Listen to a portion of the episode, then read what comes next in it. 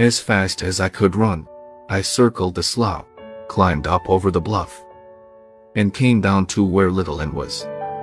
She was hysterical, running up and down the bank and whining. I tied my lantern on a long pole, held IT out over the water, and looked for old Dennis' body. I could see clearly in the clear spring waters, but I couldn't see my dog anywhere. I sat down on the bank, buried my face in my hands, and cried. I was sure he was gone. Several minutes passed, and all that time Little Ann had never stopped. Running here and there along the bank, she kept sniffing and whining. I heard when she started digging. I looked around. She was 10 feet from the water's edge. I got up and went over to her. She was digging in a small hole about the size of a big apple. It was the air hole for a muskrat den. I pulled Little Ann away from the hole, knelt down, and put my ear to it. I could hear something, and feel a vibration in the ground. It was an eerie sound and seemed to be coming from far away. I listened. Finally I understood what the noise was. It was the voice of old Dan. Little Ann had opened the hole up enough with her digging so his voice could be heard faintly. In some way he had gotten into that old muskrat den. I knew that down under the bank, in the water, the entrance to the den could be found. Rolling up my sleeve, I tried to find IT with my hand. I had no luck.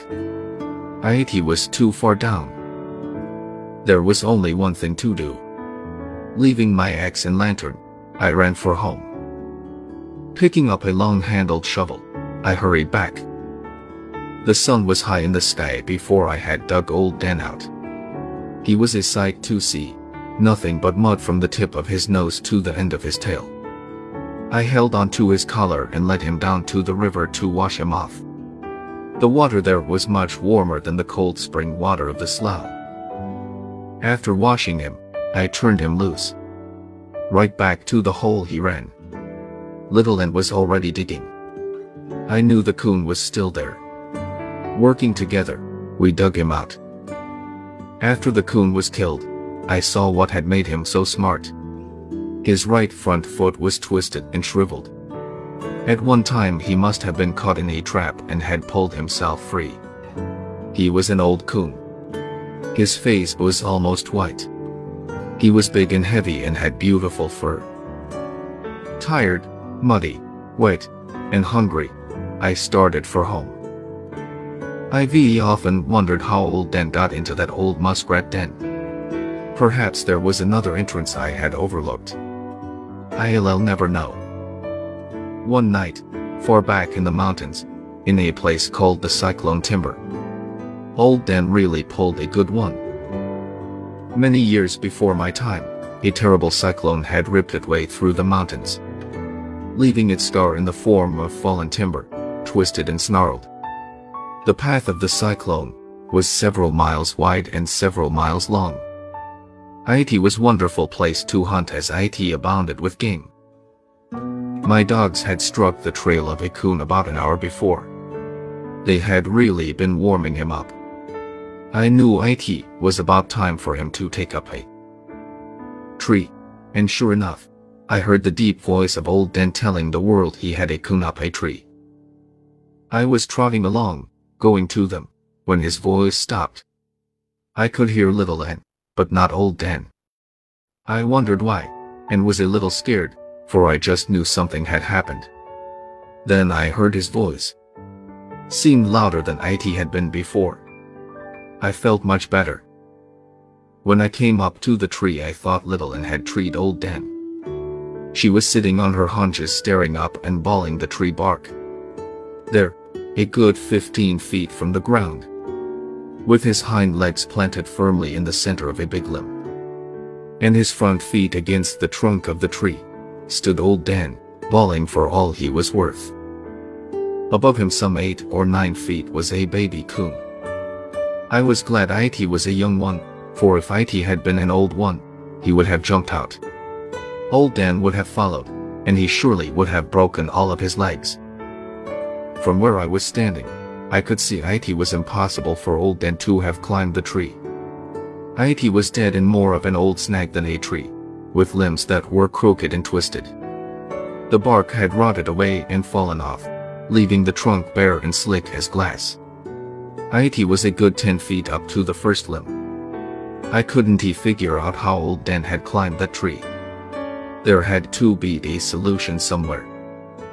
Walking around to the other side, I saw how he had accomplished his feat. There in the bottom was a large hole. The old tree was hollow. Stepping back, I looked up and could see another hole, which had been hidden from me because of old Dan's body. He had simply crawled into the hole at the bottom, climbed up the hollow of the tree, and worked his way out on the limb. In some way he had turned around and reared up, placing his front feet against the trunk. There he was. I didn't he know what to do. I couldn't he cut the tree down and I was afraid to climb it for fear I would scare the coon into jumping out. If he did, old Dan would jump, too, and break his legs. I ran plan after plan around in my mind. None would work. I finally came to the conclusion that I had to climb the tree and get a hold of that crazy dog. I blew out my lantern, pulled off my shoes and socks, and started shinning up the tree. I prayed that the coon wouldn't he jump out. Inching along, being as quiet as I could, I made IT up to old Dan and grabbed his collar. I sat down on the limb and held him tight. He would bawl now and then, and all but burst my eardrums. I couldn't he drop him to the ground, and I couldn't he climb down with him. I couldn't he sit there on that limb and hold him all night. I would be no better off when daylight came. Glancing at the hole by my side gave me the solution to my problem. I thought, if he came out of this hole, he can go back in IT. That was the way I got my dog down from the tree. This had hair problems, too. In the first place, old Dan didn't he want to be put in the hole head first, by scolding, pushing, shoving, and squeezing, I finally got him started on his way. Like a fool, I sat there on the limb, waiting to see him come out at the bottom. And come out he did. Turning around, bawling as he did, right back in the hole he went. There was nothing I could do but sit and wait. I understood why his voice had stopped for a while. He just took time out to climb a tree. Putting my ear to the hole, I could hear him coming. Grunting and clawing, up he came. I helped him out of the hole, turned him around, and crammed him back in. That time I wasn't too gentle with my work. I was tired of sitting on the limb, and my bare feet were getting cold. I started down the same time he did. He beat me down. Looking over my shoulder, I saw him turn around and head back for the hole. I wasn't too far from the ground so I let go.